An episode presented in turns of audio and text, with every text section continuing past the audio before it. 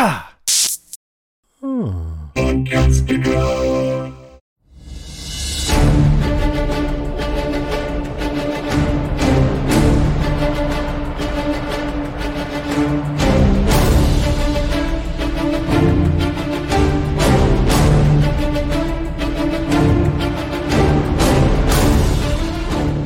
Hey, everybody, welcome to the podcast. I'm Ben, And I'm Mark.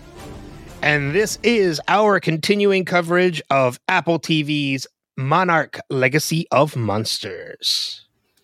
Yep, and this episode we are covering Monarch Legacy of Monsters, episode 9, Axis Mundi. And I think it's only fair uh, to kick it off by saying, We were fucking right, and Kay is still alive. yeah, but at the very end of the episode we find Hey. that out. hey, did I or did I not say last week that we were most likely going to get some kind of huge reveal at the end Oh, of the yeah. penultimate that's going to lead into the finale, and the finale is going to most likely probably give us a cliffhanger. And, and I think you've been saying that since like the third episode that we covered, like, well, third podcast. Yeah, it's it's you know I mean, well, we've been predicting Kay being alive for a while. yeah. Um, and I think we were getting more and more clues to that. But in addition to the big reveal at the end of this that Kay is in fact still alive Mhm. down in Hollow Earth, we um we got some answers to some other questions this episode. Oh, yeah. So uh, before we dive into things, of course, as I usually do, we just want to extend a nice thank you to Apple TV for giving us the opportunity to cover this series for both Wilhelm and Podcastica in extending us the um, the courtesy of giving us screeners to this show, which we um, uh, we haven't used. Uh, I mean, sort of. We will be using them this week because uh, uh, for the finale because Paik and Daphne from Run for Your Lives on uh, Podcastica are joining us, uh, Yeah. but we're actually going to be recording before the episode airs, so we will have seen it before anybody else sees it, and thank God because I'm going to be watching it probably soon yeah, very soon. I want to know how this season's going to end. I Yeah. really, really do. Uh all right, let's just dive head on into this. This is the penultimate episode of the season. We got a lot of stuff to the I say a lot, but I don't know if it really is. We got a lot. We got some questions answered for sure. Uh I'm going to turn it over to you. hmm Where do you want to start this conversation? Well, to answer a certain question, we do know what accident that happened on a mission. We do see it where Lee is stuck in Hollow Earth in the very beginning. Mhm. It's uh, at the time when Bill and Lee are sitting there talking to a young Hiroshi, and Lee hands Hiroshi his knife, which is kind of foreshadowing because we get it later on when Lee comes back. But we actually see the mission that does fail. This is the mission that fails where he's there with somebody else. They use the uh, the uh, what we what we would call it the Titan caller. The what did we call the Titan phone? Titan phone, Yes. and they they use what looks like something out of Contact, the movie Contact, when they drop a ball with the astronauts in it strapped together, very much almost like a, an astronaut thing that you mentioned before. Uh, I kind of referenced it as like Flash Gordon yeah. From uh, '82, and uh, they they are dropped into Wait, what is from when?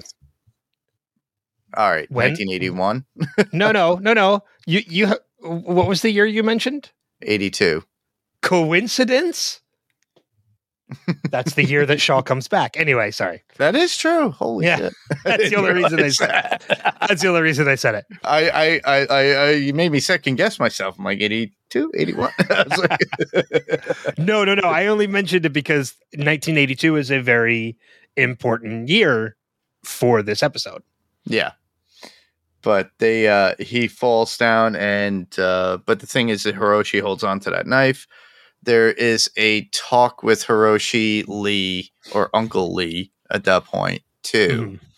And uh you could see how impactful that Lee is on Hiroshi during that time. And uh there's a lot of trepidation going into the mission itself. Well, you mentioned, you know, you can see how important, you know, Hiroshi is to Lee at that point. And uh, Mhm. we we've kind of already this is the first time we're seeing that because he does say at one point in a past episode that he looked at Hiroshi like a son. Yes. Um, you know, and I think he kind of did that because of the fact that he didn't have his mother. You know, he lost uh, uh you know, he lost Kay Mhm. and he just had Bill and he had Lee. So Uncle Lee was kind of like a second father to him. Yeah. So, but continue. I'm sorry. No, no, I, I, we, we finally get to see the the fruition of that. We, we see Lee wake up in Hollow Earth at that time, and then it kind of fast forwards to him coming to in 1982, like you said. Uh, but he when he wakes up, he's he's out of Hollow Earth. We don't see how he gets out though. It's it's mentioned. Uh Hiroshi does tell him when he's lying in the hospital bed that they found him in Japan, Mm-hmm. uh, outside of an area that was very um Rural. I don't want to say re- religious, but it was a place where locals had considered it to be the boundary between the living and the dead. Mm. And that was also where they found another vortex. So apparently, so whatever this vortex was in Japan, that is where Lee exited from. Yeah. And then he was just found there. How he was found or why he was found, where he was found was not to be revealed, but it is explained where he was and why he was there, just not to extreme specifics. Yeah. And you could see the look of astonishment on Lee's face when he does come out of that. He's seeing a jet in the air. And you see Yeah, he the sees uh, he sees the plane, yeah. and a jet streams behind it too, which is something that he has probably never seen in his life ever. Um eh, yeah, I don't think planes were that advanced at that time. No. Um not to the point of commercial airliners, which is what he sees. Mm-hmm. So you know, I mean obviously planes did exist in the 1960s and cuz they used them to get to the other countries they were going to. But I Mhm. don't think commercial airliners I, I I don't think the plane the way I saw that was I don't think that plane was a reveal that he was out of time. To me, that was his sign that he was back Home. Yeah. because there's no planes flying in Hollow Earth. Yeah. The, So- it's, it's true blue sky to him, which is Yes. considered real world. So when he wakes up and he looks up and he sees the sky and he sees a plane, that to him is the okay, I'm home somehow. Yeah. It's not until to me, it's not until he is in the the the hospital or wherever he is and he sees Challenger. No, Yeah. uh Columbia. Columbia. Yeah. Uh, he sees the launch of Columbia on the television because it Puckett even mentions in the beginning of the episode, you know, we're in this. He mentions the space race, so we have not even been to the moon yet. At the point that he goes down, you know, into Hollow Earth. Yeah. So for him to look at a TV and see a shuttle launching. Like that to him is kind of like what the hell is going on. Yeah, uh, it's pretty much, and also it's color TV. Oh yeah, I didn't even think about that. it's a color image of a shuttle launching. Yeah. Yeah, it's So- like holy crap. So yeah, so you know, but yeah, it's it's he doesn't really realize yet that he is out of time until he sees adult Hiroshi. Yeah, You know, and Hiroshi tells him that Bill is gone. You know, Bill Bill died. Yeah, over tell- yeah, he 15 tells years ago, I think. Yeah, literally, because it, it, it it's the eighties at this point. Well, no, if it's eighty two, so eleven years, Oh yeah, because Bill died what seventy? Three seventy two. Yeah, early early seventies, I believe. Yeah, it was like seventy three or seventy two. I'm believing seventy three. You're yeah, you're probably right. Um, let me see. I'm trying to But I'm trying to look it up. Well, let's see. William Randa, uh, deceased 19, 1973. okay, Um, so yeah, so or was it? Yeah, 1973 was the Skull Island expedition. So Yep. So it's been nine years that Bill has been gone. yeah, Man, which means that it was 11 years from the time Bill Randa saw Lee disappear till the time he became John Goodman. Boy, does he let himself go. It's a, it's amazing what it's amazing what crazy will make you look like in 11 years. Um sorry.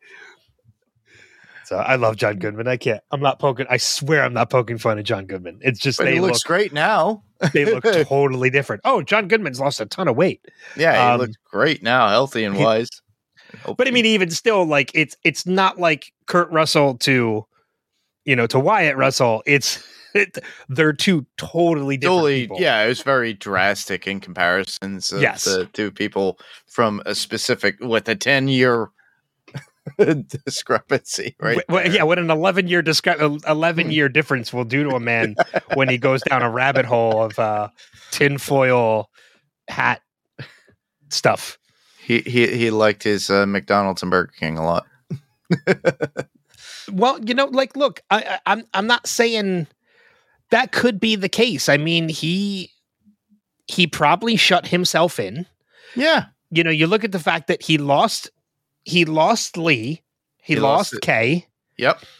Um, he's a father to a kid that he's only known for maybe a couple of years at this point.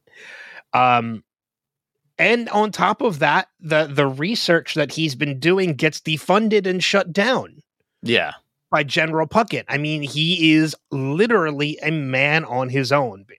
Hiroshi can't help him, or yeah. So Yeah. It, it's very safe to say that he probably stopped focusing on his health, stopped focusing on his his mental well being, and that is a, a- good reason as to why these two characters look drastically different. Drastically Yeah. different.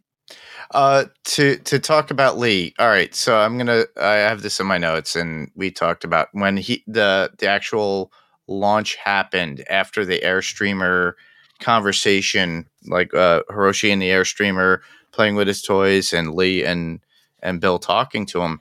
That was at the Monarch test site in Kansas in 1962. So yes. so that's 20 years that Lee has been gone. If so, if it's 1962 to 1982, that's 20 years that he has been gone. So it depends on. Uh, I don't remember if he says how long he felt he was gone, but so I I have this in my notes too. Um we were so what one of the things that we were saying is that he was in Hollow Earth and he was probably there for a while until he finally found a way out. yeah, The thing that we didn't really take into consideration is how you know we've mentioned the whole laws of physics how they how they they work differently in hollow earth uh we didn't really take that into consideration when it came to the way time works i mean well we did we said that he was probably there and he didn't age until he got back we didn't take into consideration the fact that it probably meant time moves much faster in hollow earth or much slower in hollow earth Mm-hmm. so what was 20 years to us, I don't think was any more than maybe a couple hours for them. or I would say more than days. I, I don't even think it was days because they didn't have rations to survive. They're still in the same spot. It, it- Lee talks about the story of you know, he when he's telling Hiroshi everything that happened, he says that, you know, Ben didn't survive the trip. we we went out, we started surveying the area, and then there was another Titan attack. You know, they see the upwards lightning and everything. I think mm. they were still surveying the launch. I don't think they were there any more than a couple hours. That's Damn. that's the way I I took it. And I watched that scene twice to see if maybe there were little hints of different things, but Okay. there was there there was no I don't think there's any indication that they were there any long length of time. Okay. So I think and I think that's why it becomes such a shock for Lee when he's home and it's 20 years later is because for him it really was nothing more than a couple hours. Yeah. So that does bring up some questions that I have for the finale, but we're we're going to save that to the end. For the finale uh, To the itself, we're going to say well we're going to save it to the end of this conversation because Okay. I'm I'm curious. I don't want to bring the questions up next episode because we'll have the answers to them. They won't be questions anymore. Yeah, exactly. I want to bring them up. I want to talk about this episode first, and then All right. we'll talk about questions that we might feel we need answered bef- uh, going into the finale. So, so yeah, I don't think that was any more than a couple hours that they were All right. in in underspace as as Puckett so uh, aptly named it. Under space. Uh, the upside down. Oh, could have been the upside down. Hey, Lee Lee does call it hell at one point. you know, Bill tells him go to hell, and he and Lee says something. I forget the line, but he's like, um, looking forward to it as he's looking down the hole to uh to where it is. Um, so one of the things that we did kind of discover in Mhm. so we did get the question answered as to Lee being in Hollow Earth and how that worked and how he didn't age. It's because he skipped 20 years of his life. Yes. Um, and I found it funny that at one point, you know, May even tells him while they're while they're down in Hollow Earth and they're looking for Cate, May even says like, "Well, you look damn good for like 92." And I'm like, "He's not 92. He's actually only 72." yeah, but he- this is typical younger people adding more age to people who are older. It's like, look, be, just because Lee was gone for 20 years to us, it, it wasn't 20 years to him. So he didn't age. it's not like he lived 20 years without aging and then started aging again, which is what would make him 90. No, he's legitimately only in his 70s. yeah. It just time stopped for, you know, we hit the pause button on his aging when we thought he was gone. Yeah. They literally found the fountain youth, everybody. But I mean, I do, but I do get the joke of like, well, you still look damn good for your night. I, I get it was a joke. Yes. it's only nitpicking. Um, but the the point I was getting to before is we kind of got a little bit of an answer as to how these guys were able to survive going through these vortexes uh, when others have not, and it's because I I hate using this movie as a reference again. Uh, but as they do in Fast and Furious, they drafted.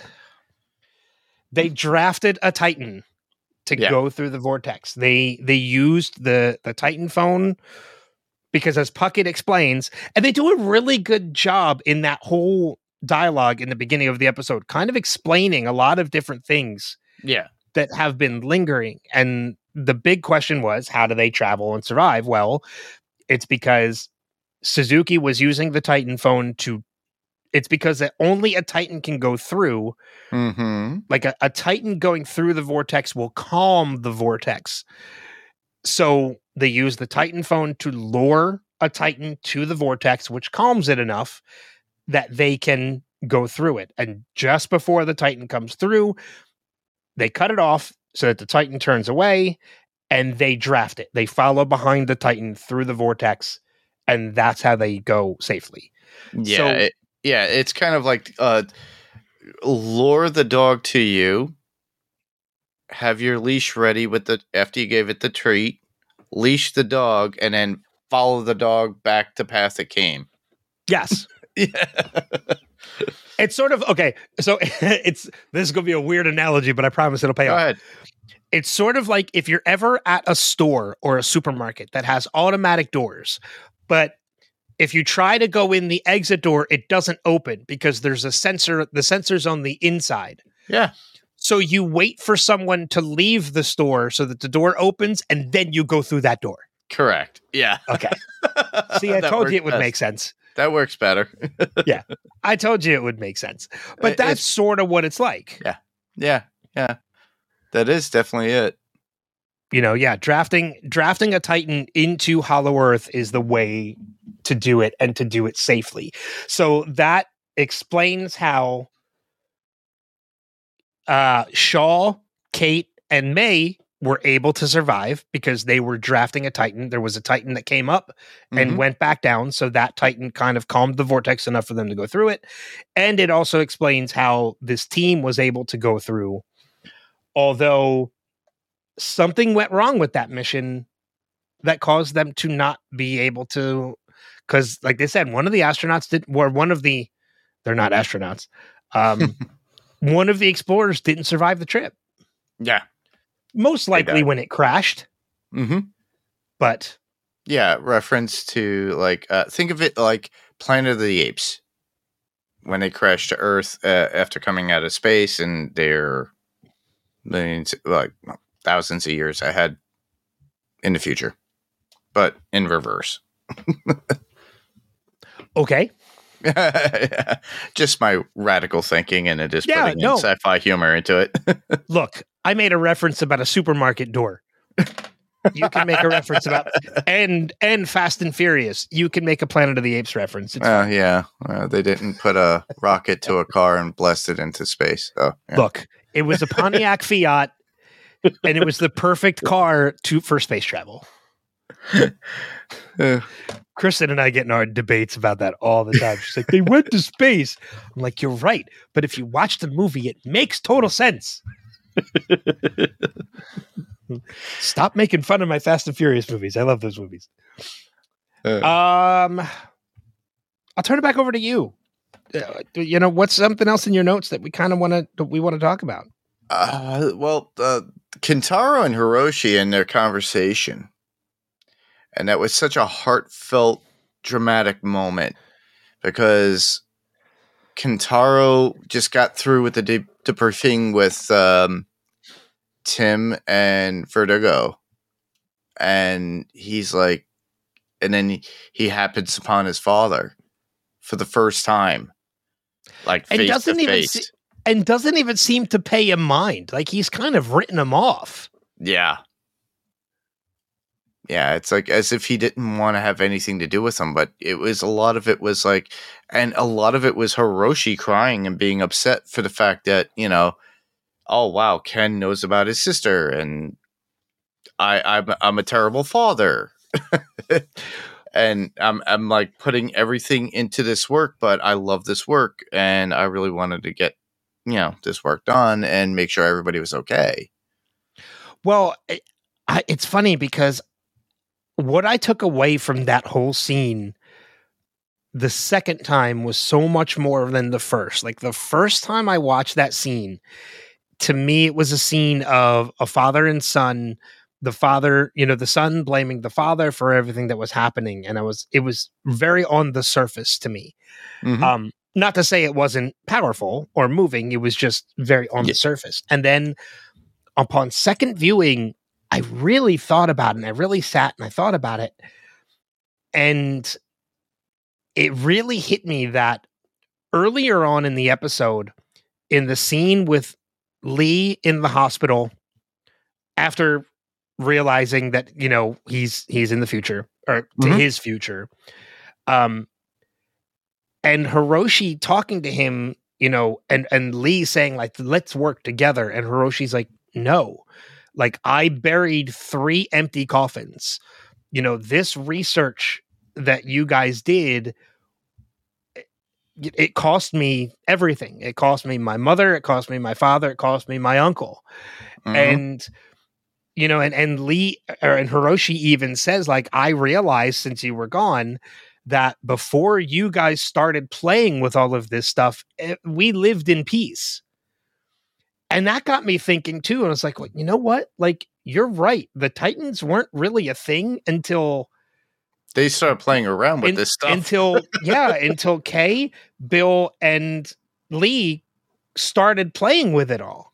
Yeah. like it you know and started testing things and teasing things and bringing things to the surface and i'm like holy shit hiroshi's right.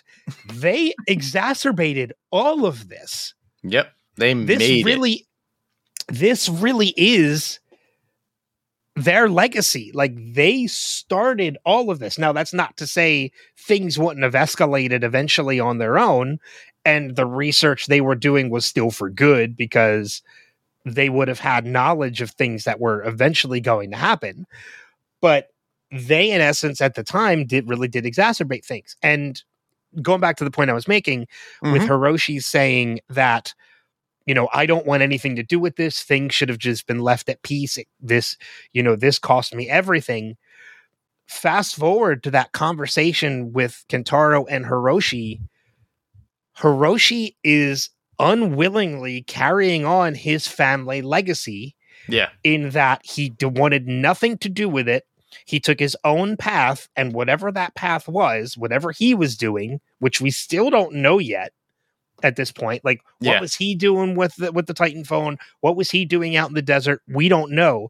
But whatever it is he was doing, he was doing thinking it was something completely different than what Bill and Lee and Kay were doing. But in return, it still cost him everything the same way it did for the other three. Mm, It cost him, he's in a breakdown moment because he's realizing his actions now Yeah. hmm cost him both of his families, his son's trust, and in that moment, the loss of Cate. Yeah. So he unwillingly is carrying on his family legacy at this point. Well, he was poking the bear, just like his parents did and Uncle Lee did.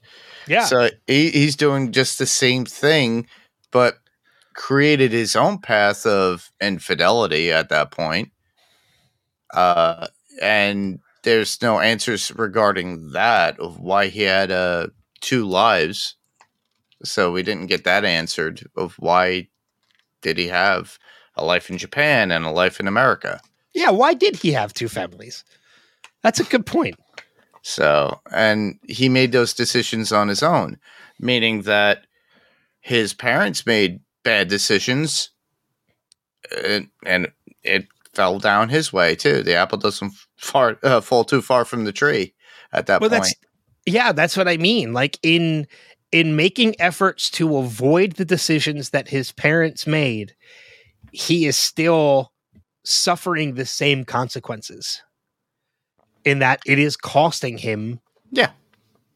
personal parts of his life Yeah, I, I some people would think of it as like he's crying over his parents making mistakes, but he also has made mistakes himself that he is not even fessing up to. in avoiding make in avoiding making his parents mistakes he's making all new ones Exactly. And on top of that, facing his son who's challenging him, whereas he can't even face his own parents. Well, because it, it- it's in that moment, you know, it's in it's in that moment where it's really a great mirror moment in in that moment where Kentaro says like this is all your fault. Yeah. It- that's the same thing that he said to Shaw.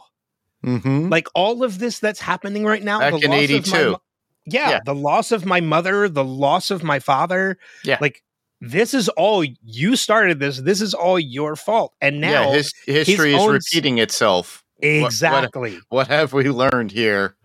Exactly. And now in this moment, his son is telling him the same exact thing he told Shaw. Yeah. It is history repeating itself. Exactly. Mm. That's the best way to put it. So I I again in rewatching that scene the second time, I definitely took more from that and I was like, holy shit, this is really I apologize if I'm swearing more than any other episode I've, I've done. I'm just I'm really into this show now that we're getting close to the end of the season. Um you know, so I, it was in that moment I was like, yeah, like this is really he's become Shaw Yeah. at, at that point. Yeah. And we didn't get an answer uh, of like I kind of predicted before of him being able to go through the Hollow Earth and meet his mom. So we don't have that answer yet. I yeah, I'm starting to think that he doesn't. I don't Me, think Hiroshi yeah. does travel Hollow Earth. Yeah, same here at this point. But uh, it, we would have found out at this point, be like, yeah, well, I saw mom. but there, there's a, a cool thing regarding what Hiroshi talks about when he's talking talking to Kentaro and he talks about Lee. They have kind of like a flash forward from 1982 and explaining what had happened to Kentaro. And it shows Lee being put into the home or the retirement home. Yeah. And, then you see him and he's watching everything unfold.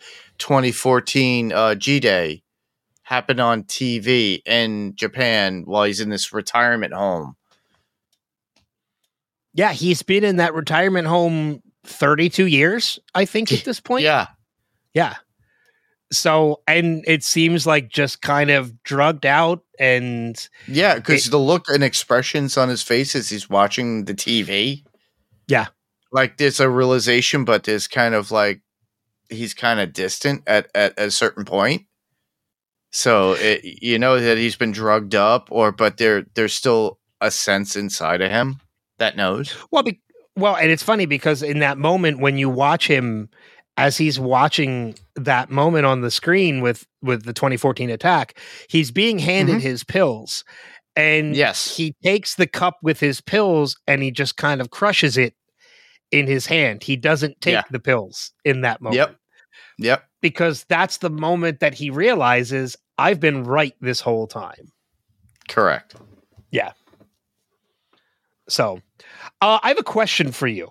Mm-hmm. and it's not revealed maybe it'll be revealed in the finale i don't know but right. we see we see in that moment in 1982 that lee tries to escape and he by do it in, to do that he he unplugs his his life support machine and then the nurse kind of bats at it and then he ends up taking the nurse hostage a little bit later on we see hiroshi return to the hospital and he gives flowers to the nurse which Mhm. is nurse matsumoto Mm-hmm.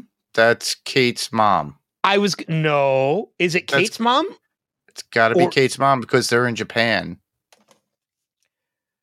Well, Uh, not Cate's mom. Uh, uh, Kentaro. Sorry, sorry. that's what I meant. Uh, Is this Kentaro's mom? Yeah, I got it backwards. Sorry, Japan. Yeah, okay. I had to think Kentaro. Yeah, I, yeah. I, I'm, I'm of the same ilk. I think this is. It's not revealed, and we've only ever known Kentaro's mom as Emiko Randa, Mm-hmm. so we don't know what her maiden name is. Uh, but early on, earlier on in the season, when Cate and Kentaro are at Kentaro's home, Mm-hmm. and Tim and other members of Monarch come in, and you know the where the name Shaw is mentioned. Kentaro's mom kind of helps Kentaro out, as in she she knows who Shaw is. yes. So I'm I I think that this nurse that Hiroshi meets in the hospital and gives the Is flowers to, to Kentaro's mom, apologize. Yeah, I I think that's Kentaro's mom. same here.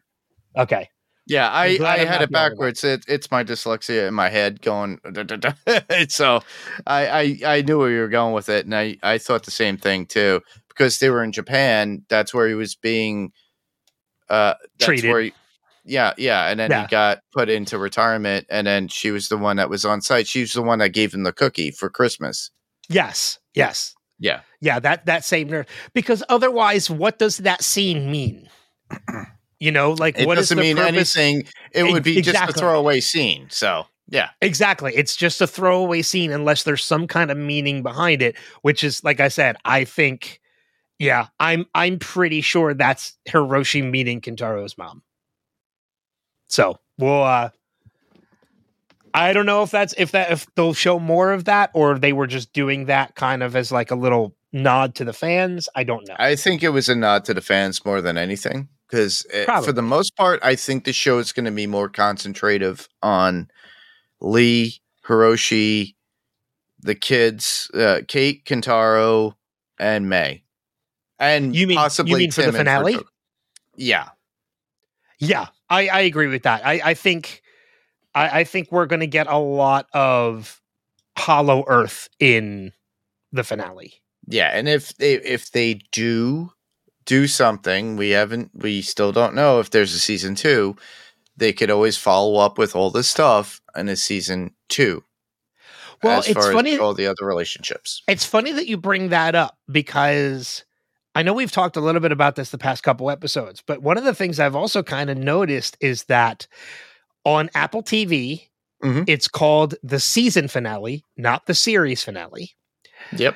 Uh, and IMDb has it listed as 2023 dash open. So there's no cancellation.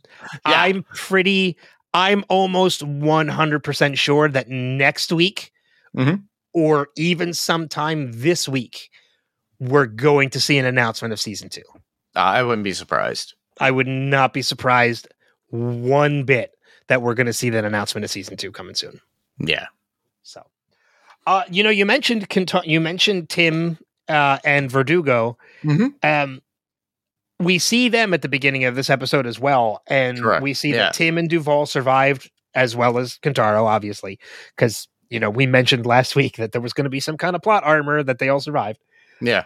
and and there was, but. it- the the conversation with Verdugo and Kentaro is interesting hmm because you know Verdugo is saying that like hey they didn't survive Lee Shaw died doing what he loved and that is throwing fuel on the fire Correct.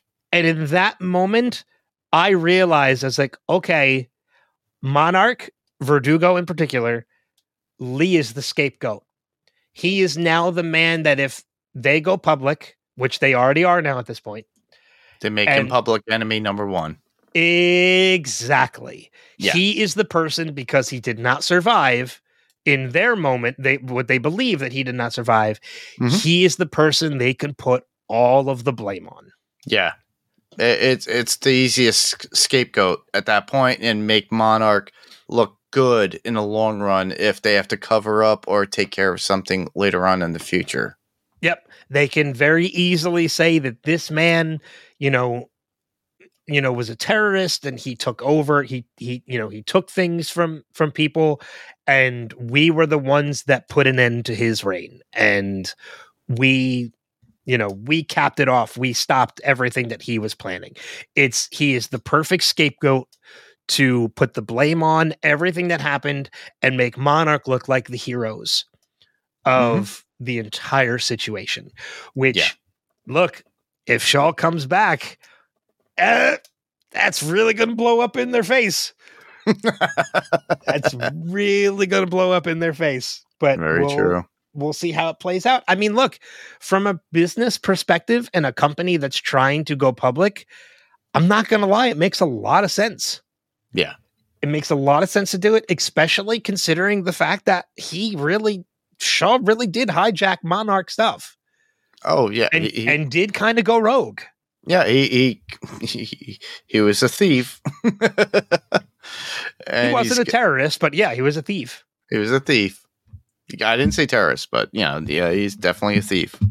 Yeah, I mean it it makes a lot of sense considering he did hijack Monarch resources and kind of went rogue and went his own path. So Yeah. Is it in essence a lie? You know? I mean, it's exaggerated, but they're technically not lying to make him the scapegoat of the entire situation. True. So, uh, I don't know. We'll see. I have another question. Mhm. So, in 1982, Yep. we we see Puckett shut down Monarch. They have defunded Monarch. Monarch, in essence, is remaining in the basement. It is completely shut down. Mhm. There's nobody else there but Bill Randa. Bill Randa's working on his own. Correct. And then we get to 2014, 2015. Monarch is this organization that is monitoring things. They have agents, they're out in the field, they're working in secret until recently. Who funded them? Good question. In that time, who funded them? That's a good question. And I think these are questions that will happen or be answered in season two because the only time that we ever saw Bill Randa after like what what was it, nineteen sixty two? was in 1973 for Kong Skull Island.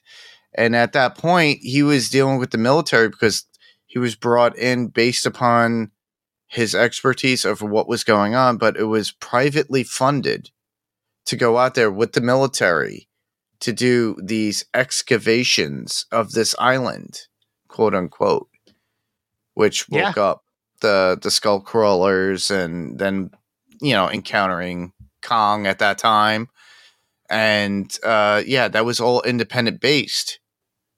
So I'm curious if, like, once we get into season two, if it's announced that season two will revolve around the funding of Monarch at an early age before Kong Skull Island, I would say 63 or 64 up to 73 and maybe we get to see John Goodman again. I don't know.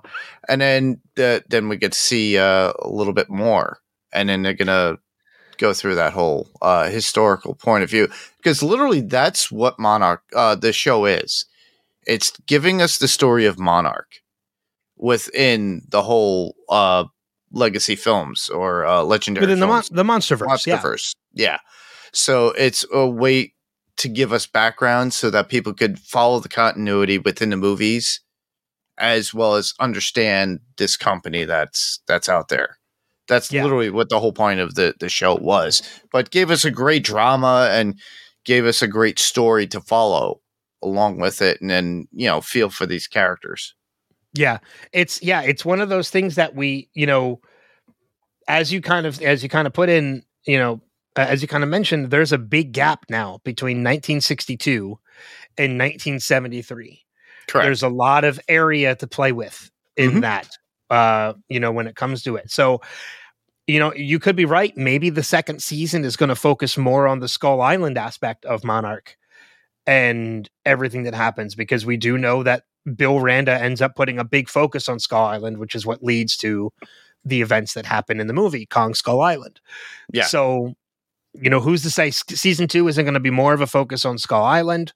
Um, the question then is, where does, you know, if we continue with the character of Lee Shaw, mm-hmm. um, where does that character fit into that story? Because young Lee Shaw is gone. He is disappeared at this point, and he has disappeared during that time frame. Yeah. Um, you know, so we could continue the story with an older Lee Shaw, but the role that Wyatt Russell plays uh, is kind of done with. It's kind of finished. Hmm. Because I mean, it, as far as that role goes, at this point in time, even at the end of this episode, young Lee Shaw is kind of finished, and that role is kind of that story's been told because we see him return we see him and we know that from that point until now he's in that home. So there's really no more story to tell with wyatt russell hmm. which is a kind of a bummer now at this point now that i'm thinking about it. Yeah it is. It is a bummer. I, I would prefer i would love to see more of wyatt russell and uh, as lee shaw but the thing is I, I like you said the, the, the, i think the character of the young lee shaw is done because yeah. there's no more story to be told but there's still more with Kurt Russell's version.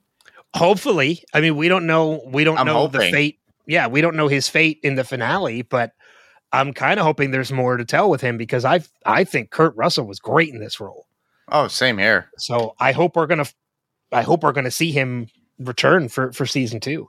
Um, let's see. So looking at my notes here, I know there's still. So there's uh, we'll say I'll save that for when we're getting ready to talk about the finale. Mm-hmm. Uh, let's see. Do-do-do. Saving that for the end. Okay, so we have at some point we see that I uh, and I forget her name now, so forget it. But the agent that was running and out in Utah and and such, I forget her name. She discovers that there is a signal in buried buried you know, embedded within all of this noise. Yeah. And it's a repeating gamma signal. I pretty sure that's K. Oh yeah. How? That's a How is she sending a gamma signal? That, so that, here is Yeah. my theory on that. go ahead. I do not think that is K. I think that is coming from the vessel that young Lee Shaw took with the other astronauts. I think that Ah, I think that gamma signal is coming from the Titan phone that was attached to their vessel. It, it's, It's still constantly active. it's still active, but Yeah. if you're correct in stating that they were only there for two hours, A couple, a couple. all right, so let's say a couple hours. By this time, it's only about mm, if with the battery life, quote unquote, based upon Hollow Earth, it's probably about three to four weeks. Yeah, it's it's probably been a, a couple weeks. Yeah, of, of that time. Yeah. Um so well, and that's if time still works that way. I mean we don't we, we don't know how time works in Hollow Earth. So but if we if we stick to what we know about Lee Shaw's story, then you're Yeah. right. It's been a couple of weeks in Hollow Earth that that device has been going off. Um but it did lead me to something that I noticed Mm. in that the story when Lee is recapping his story to Hiroshi and he mentions, you know, the Titan attack that kind of sucked him back and we see that scene where he's hanging on, we see the Ion Dragon flying through the portal. We see the Titan phone kind of being sucked that way too. Yeah. The one thing I noticed the second time I watched it is that the Titan phone being drug rights the ship when they crashed because the opening of their ship is in the top. yeah, So when they crashed, they called out the side. They crawled out the side because their ship was on its side. When that portal goes off and it pulls the Titan phone towards it, it rights the ship. The ship is then brought right side up. Hmm. So wherever that ship is in Hollow Earth is now able to be piloted again. Which is probably how They're all of our intrepid heroes are in who are on Hollow Earth right now. That is most likely how they're getting home. They're Uh. hitching a ride in that ship. And that gamma Ooh, god damn it, my I love it when my theories play out. Now I'm thinking about it. That gamma signal, how much do you want to make a bet? That gamma signal now I'm con- now I'm even more convinced that gamma signal is coming from that Titan phone because that gamma signal is how Monarch is going to track them to bring them the fuck home. Oh, I believe it. I believe it. Yeah, it has to Done. be. yeah That signal is how they're going to track that to, track that ship to bring them home. well, how are they going to get out there? It's, uh, all right. Spoilers, everybody. And we already know Keiko, she is there. She didn't get out. She didn't crawl out. She couldn't crawl out. So how she had no way to get home. Exactly. And this is her way of getting home with the rest of them, probably. Exactly. It's going to lead to a reunion between Shaw and Kay, which is going to be amazing. And it's going to be heartfelt and it's going to be emotional. Or uncomfortable. We're uncomfortable. Yeah, that's this is also true. Because again, we talked about it last week. She doesn't know Bill is dead. Correct. Um, and she As doesn't know about we her, know. and she doesn't know how old her son is at this point either. True. You Or know, will she sh- will she actually see her son is my question. I don't know. That's a that's another good question. It's it's one of those things that like if she sees Shaw, she's going to see how much older Shaw is Mm-hmm. because she still looks the same age. So she has we know she hasn't been down there too long, No. but she's definitely been there longer than Shaw was because she's had enough time to make a bow and arrows. Yeah, she acclimated to she she basically became Robin Williams from Jumanji. I said Jumanji last week. I love it. I love it. Go ahead. and she survived, and she was able to survive within this world. So she was able to, yeah. you know, be able to eat, drink, and be safe within it too. Because honestly, if you think about it, with Titans running around or whatever else is around there, because you know, it, But if you're it, H.G. Wells, The Lost World, if your math adds up, like you said, how long that device has been there, yeah, putting off that signal has only been a couple of weeks in Hollow Earth, and hmm that means that it's also only been a couple of weeks for Kay. yeah, So she has found a way to survive and defend herself for this this short a much shorter amount of time than 30 40 50 years.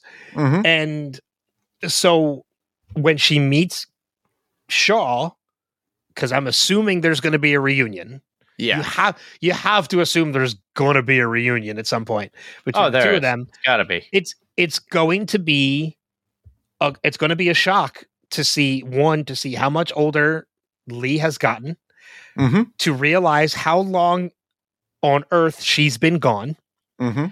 to find out that Bill Randa her husband and her love is gone is dead Correct. and her son is a full-blown adult with kids of his own going freaking crazy And she's a grandma, and she's going to wind up seeing her grandchildren too. Down That's what I said. He like her son's an adult of his own with kids of his own. Like that's yeah. Oh, or Just no, realize or that- she she met her grandchild probably at the end of this episode. Yeah, probably she did. Well, that's what happened. If you Yeah. see it, I have it in my notes. Cate being saved by the big boar at the end by Keiko. the bramble boar, as it's called Okay. in the um in the monster in the in the monster universe. I'm not correcting called- you. I'm just telling you the the correct. Bramble. it- that's what it is. A bramble boar. it's called a bramble boar. Yeah, Okay. Alrighty. yeah. It's my final. It's my final note. It just says Cate, the bramble boar, and Kay is alive. It's my final note. And, you know what's funny too? Young isn't from since 1959. Well, it's only been a couple weeks, you know, Yeah, know. that we're assuming that we're assuming um, Yeah. for her. But it's funny too because I had the same kind of I mentioned a couple episodes ago when Brenda turns the screen and we see the forming of Apex, and I got excited and I was like, I fucking knew it. I I did the same thing this episode. I know it. You see the shadow of the woman, like as the arrow comes out and hits the bramble boar in the face and scares the bramble boar. If I was like, is it Kay? Is it Kay? Is it Kay? And then you see the shadow of the woman in the background. I'm like, I knew it. I knew it. And she steps out and I'm like, I fucking knew it. and your neighbors yelled. No, they don't care. They know me all too well at this point. So Uh. I got I got very excited to find out that we were what we were predicting was true. And Yeah. that Kay is alive.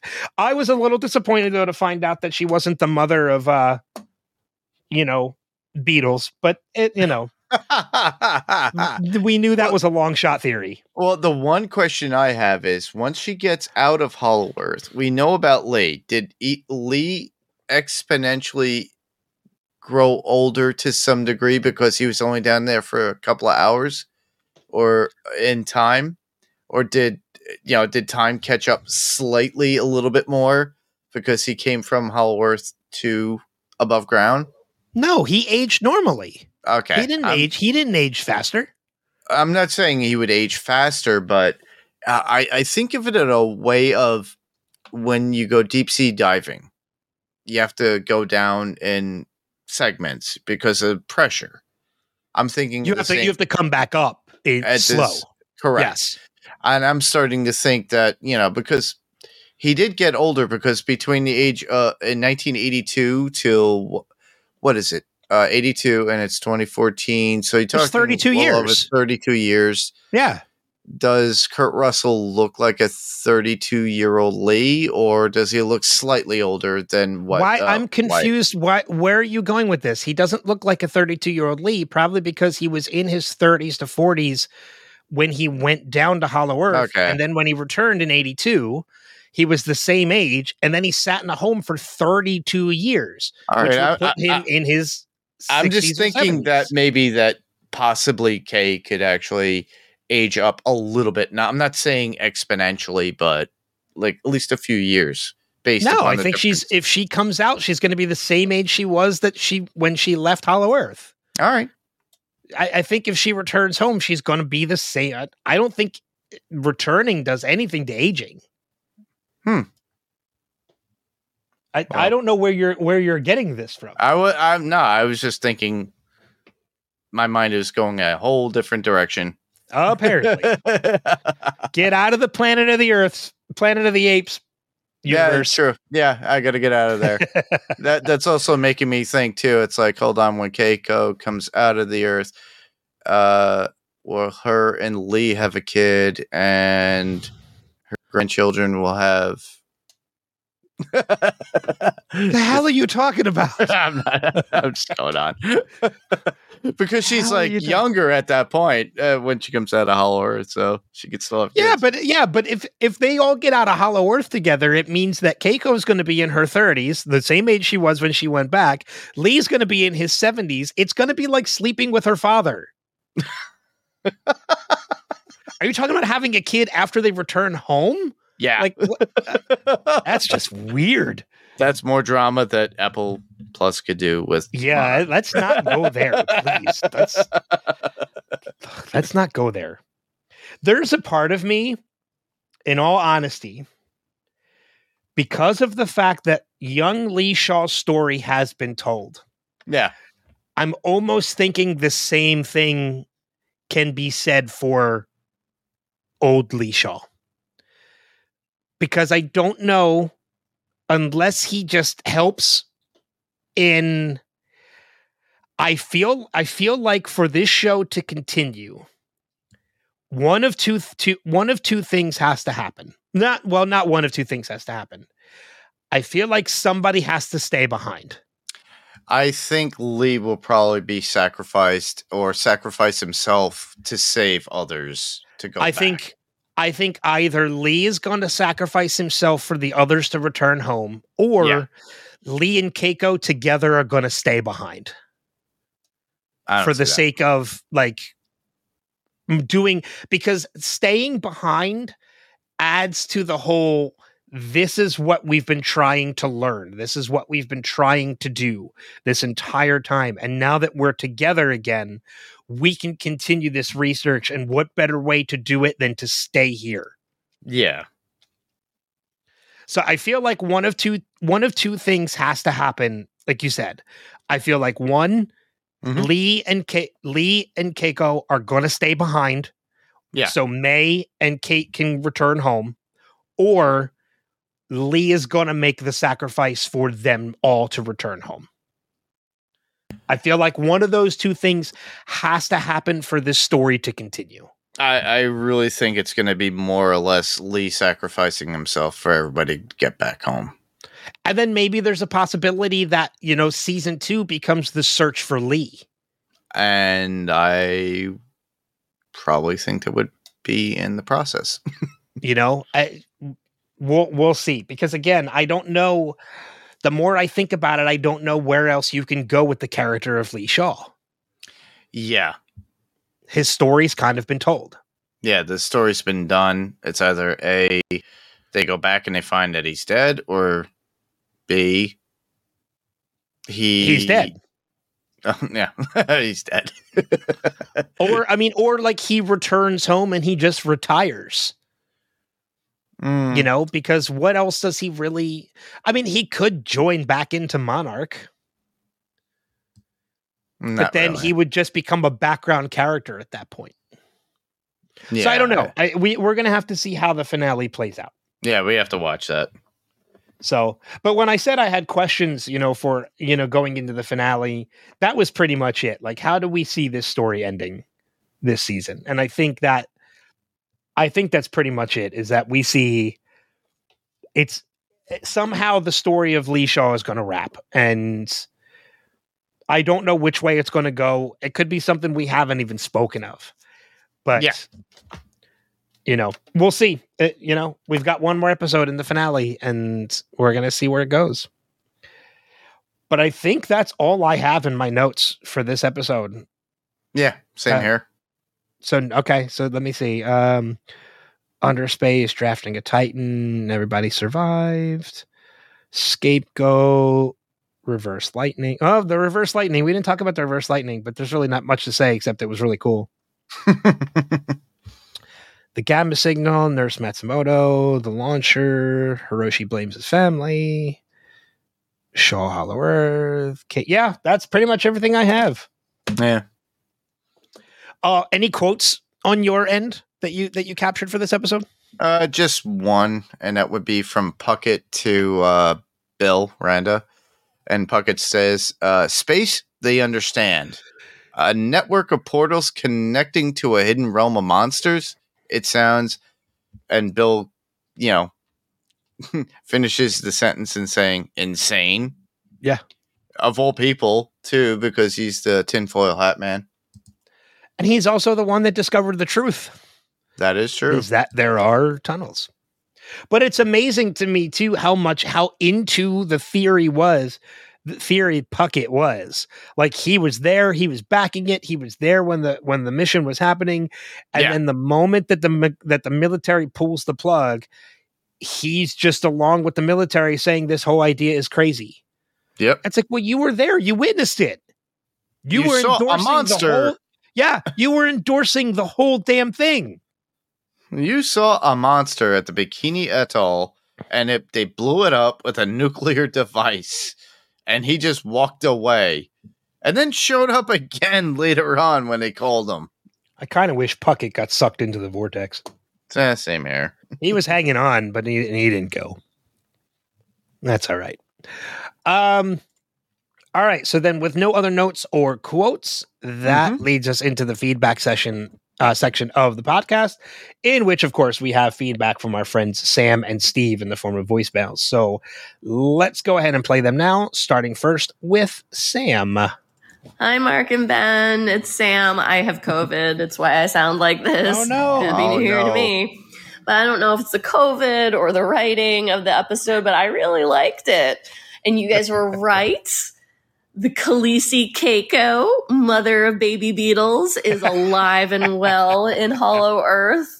I was kind of bummed that she took out the forest boar with uh, her arrow as opposed to her horde of baby beetles but you know still time still still time to to see that and it was a really cool scene um, aside from that i'm not sure i would have paced this episode as the penultimate but you know i'm i'm willing to kind of see how this goes so so far it's about adding up to this like mediocre way that i'm sort of viewing the series with a few standout episodes and uh, thanks thanks to last week's podcast i am dreading uh, Keiko getting an update on how her family is doing.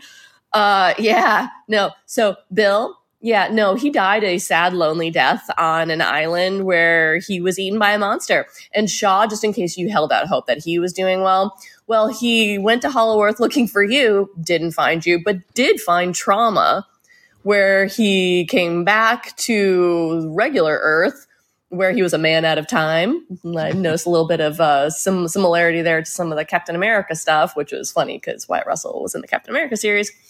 Uh, yeah, and then Monarch imprisoned him in true. a sort of retirement facility where he was the youngest person by quite a number of decades, but they drugged him to make sure he was okay to stay there for decades and just kind of waste his life away in there. And now he's on this maniacal mission that is kind of counterintuitive to what you believed in for the Titans. Oh, and let's talk about Hiroshi. Yeah, just in case you had hoped that Hiroshi was doing well, he views Monarch as the source of all his trauma. As he said in a fantastic line, I had to bury three empty caskets, which was haunting and amazing. Uh, and you know, he did he did go on to be a very good man who thought that you all abandoned him by choice to go after the Titans.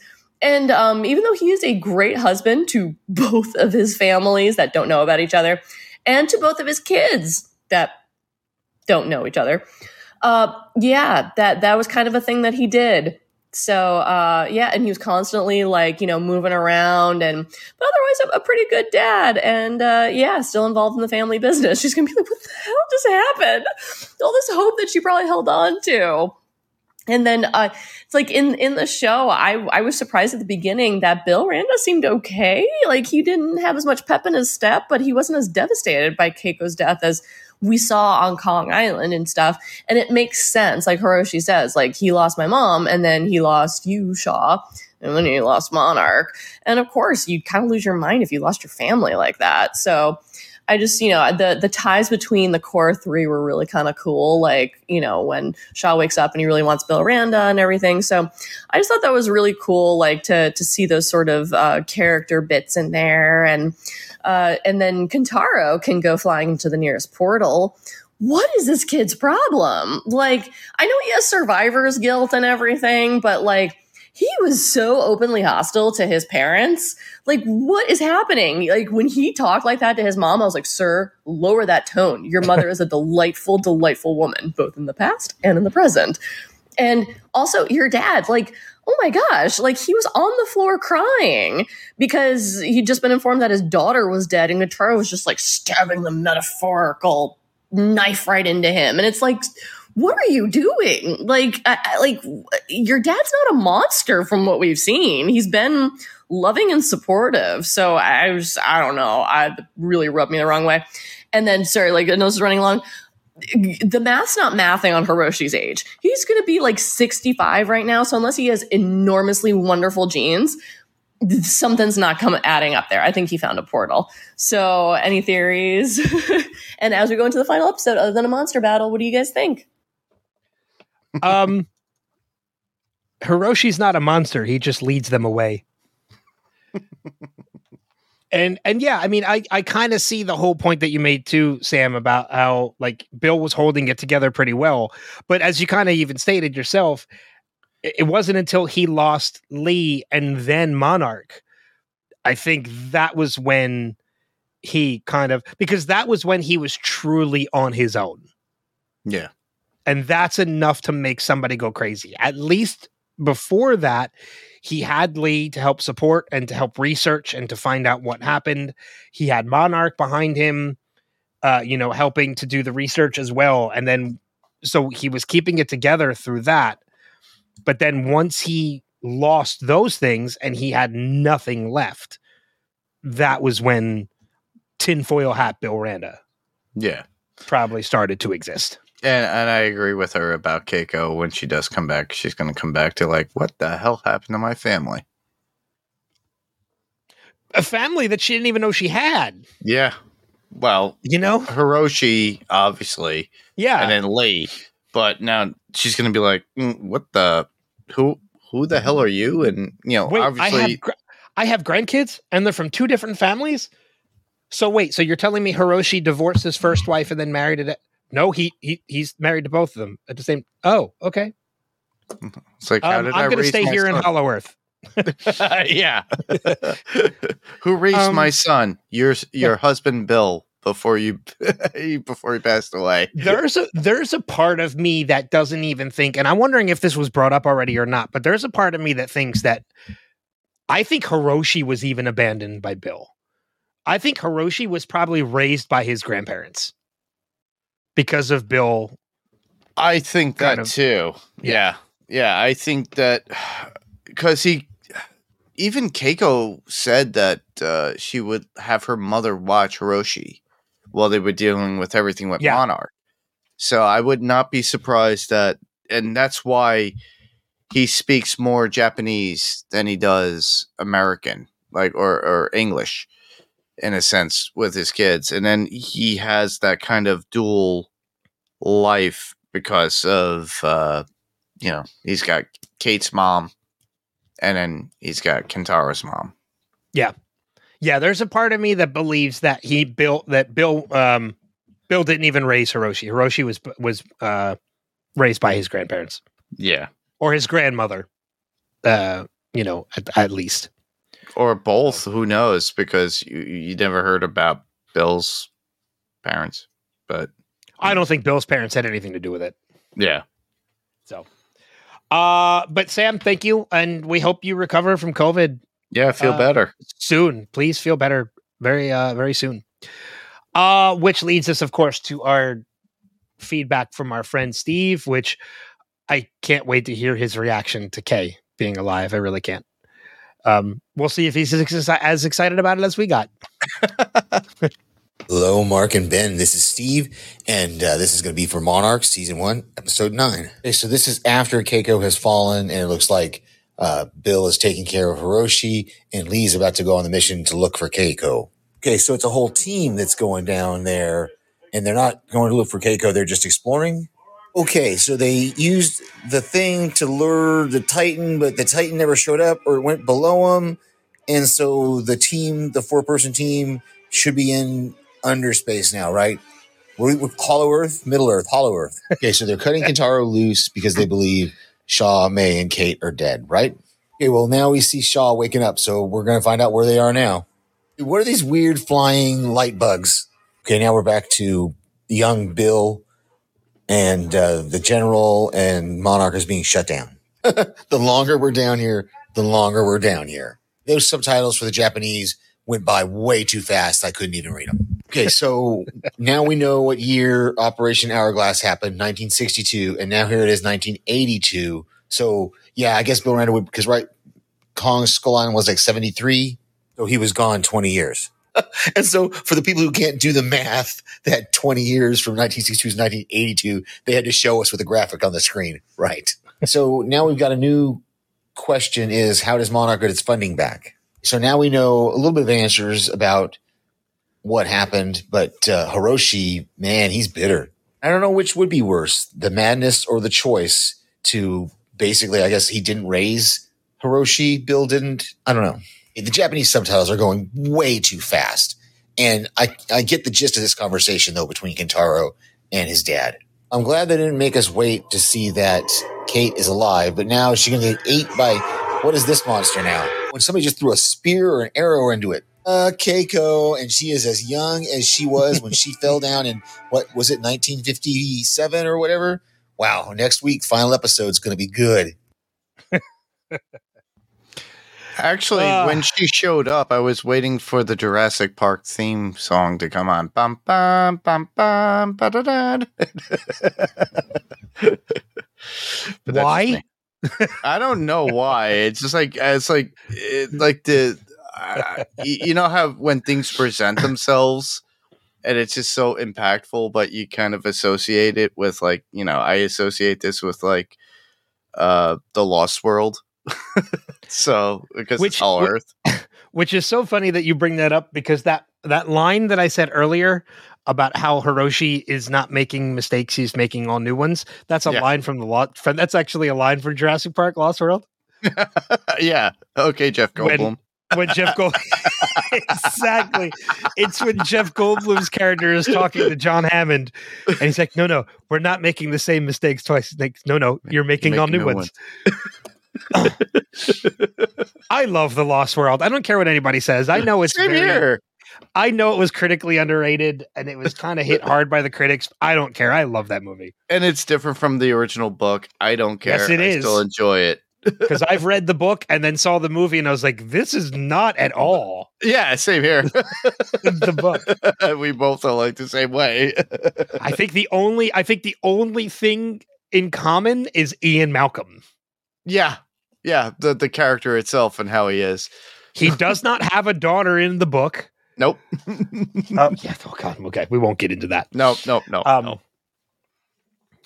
so um yeah but thank you steve and sam for your feedback uh going into this finale if you have feedback now is the time to leave it especially whether it's Yeah. for any other previous episodes or it's for the finale itself. We highly encourage you guys to make your voice heard. Let us know what you think about the series. Let us know what you think about the finale. Leave us some feedback for next week. It is the final episode of our monarch coverage. Uh, and then mark and i go back to doing our own things after that until monarch knock on wood season two.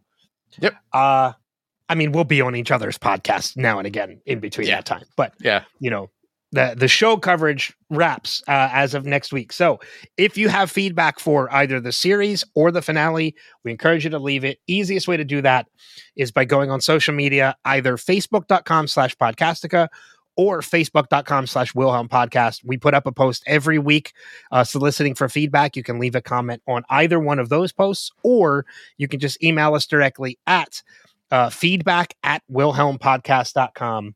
Uh, and we will we will get your feedback and we'll read it or play it on the finale next week. And a reminder, Paik and Daphne from the Run for Your Lives podcast are joining us for the finale next week. So that should be a lot of fun having those two on because we haven't talked to them at all about this series. So we don't know their thoughts, nothing. Yeah. I'm assuming it's good. Yeah. I'm assuming they're enjoying it. I'm assuming So- though. A lot of people I know that have been watching the show have been loving it, and a lot of people. I, it's still water cooler talk, as as from what I, uh, you know, that's kind of an old way of saying it, but a lot of people still talk about it in conversation. It's funny because on New Year's Eve, when I was over at a friend's house for the party, I had a friend approach me because he knows I watch a lot of different stuff. And we were we were talking about a couple shows that we were watching, and he says, "You know what?" He's like, "And you know what?" He's like, "You know what show is surprisingly is actually really good? Monarch." I'm like, "I know. I'm podcasting on it every week." The fact that you don't know that means you're not listening. what is wrong with you? You're not listening to me, is what you should have been saying. but yeah, he he even said too. He's like, yeah, he's like, it's really good. He's like, I love the fact that it's focusing more on the people. He's like, I haven't even seen any of the Godzilla movies, but I'm really enjoying the show. I'm like, you need to watch the Godzilla movies. Hmm. Yeah, you you need to watch them. He's like, no, he's like, I I I still follow along. I get everything that's happening, even though I haven't seen them. I'm like, well, all right, fair enough. so, uh, before we head out, Mark, let the people know where they can find you. Uh, you can find me on Panels to Pixels podcast. You can find that on any podcast player of choice. Currently, we're covering What If Season 2. Uh, we're having a good, a lot of good fun with it. We're doing two episodes per podcast. So when they released What If Season 2, they did literally day after day for nine days, a new episode. So for any podcaster that's out there, it's pretty much work. So in me, I have a regular job, so I'm doing just two episodes of What If per podcast. So we have uh, one episode up of our podcast about that with myself and Sydney coming up within the next probably day after you get this. Uh, I'll have another one up with my friend Rob, and we're covering episodes three and four. Beyond that will be five and six. Uh, keep up with that. Like I said, just follow Pan- Panels to Pixels podcast. Uh, you could actually find me on Adrenaline Cinema podcast.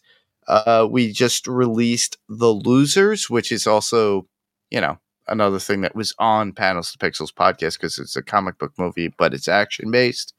Really cool. Rob and myself break that down. Pretty cool and awesome. Uh, you could hear me here as well as eventually on the Buffyverse podcast on Podcastica.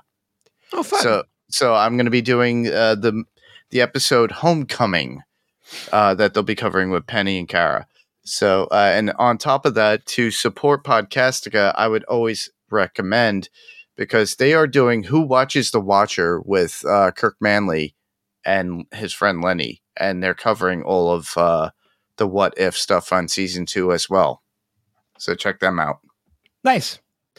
Uh, yeah, you, you kind of mentioned the Podcastica stuff already. I was actually going to mention, uh, you know, who the who watches the watcher as well. So I'm glad you did. Um, podcastica.com is where you can go to check out all of the great stuff over there, including who watches the watcher, the Buffyverse podcast, uh, this podcast, as so much other stuff that's on there. So Oh, yeah. podcastic podcastica.com or facebook.com slash podcastica. Uh, as for Wilhelm, you can follow me over on Wilhelm, uh, Wilhelm podcast, excuse me, wilhelmpodcast.com, facebook.com slash Wilhelm podcast. Uh, I'm going to be launch going back into new episodes, new top five episodes, starting with the best of 2023 episode, which is going to be coming up soon. Uh, I'm going to be releasing audio of my panel with the legendary Peter Cullen, aka the voice of Optimus Prime from the Transformers universe. I'm going to be releasing that audio uh, over the course of the next some point over the next couple weeks as well. Uh, I got a bunch of other celebrity interviews lined up, and I'm already working on for this season. Um, knock on wood, I'm working on Brett Goldstein. We'll- so Damn. we'll see. I don't know if it's going to happen. He, he's coming to Philly. He's coming to my area to perform in a couple weeks. So I'm trying to use that kind of as leverage to say like, "Hey, come on and promote the show." So I'm I'm waiting to hear back as to from his publicist as to whether or not it's going to happen. I don't know. Yeah. Again, knock on wood. We'll see if it happens. Um, if not, I got a bunch of other people I'm going to be working on over the course of the year, in addition to who I already have listed. Uh, I got my first movie review coming up in The Beekeeper with Jason Statham. That's going to be happening uh, next week. I'm going to be releasing that. We have the finale of Monarch coming up next week. So much happening on Wilhelm. Uh, in, in addition to that, I'm relaunching my Twitch channel. So you're going to see me gaming over there. You're going to see me you're going to see video of panels that I've done. You're going to see other videos of, of podcasts that I've done over there. Uh, Twitch.tv slash Wilhelm Gaming is where you can find that. Uh, and last but not least, Kristen and I over on the Revisited podcast are covering Ted Lasso at the moment. So if you want to follow that, if you're a Ted Lasso fan, go over to revisitedpod.com and you can find the new episodes that as well. We're in currently in season two of Ted Lasso. Awesome. Oh, it's a lot to cover. You and I do a lot of shit, Yeah. Yeah. Uh, but it's fun. it's fun. That's the We whole point. it. It's having Yep. fun. We enjoy doing it. I've been doing it. I just did the math. I've been doing this for over a decade.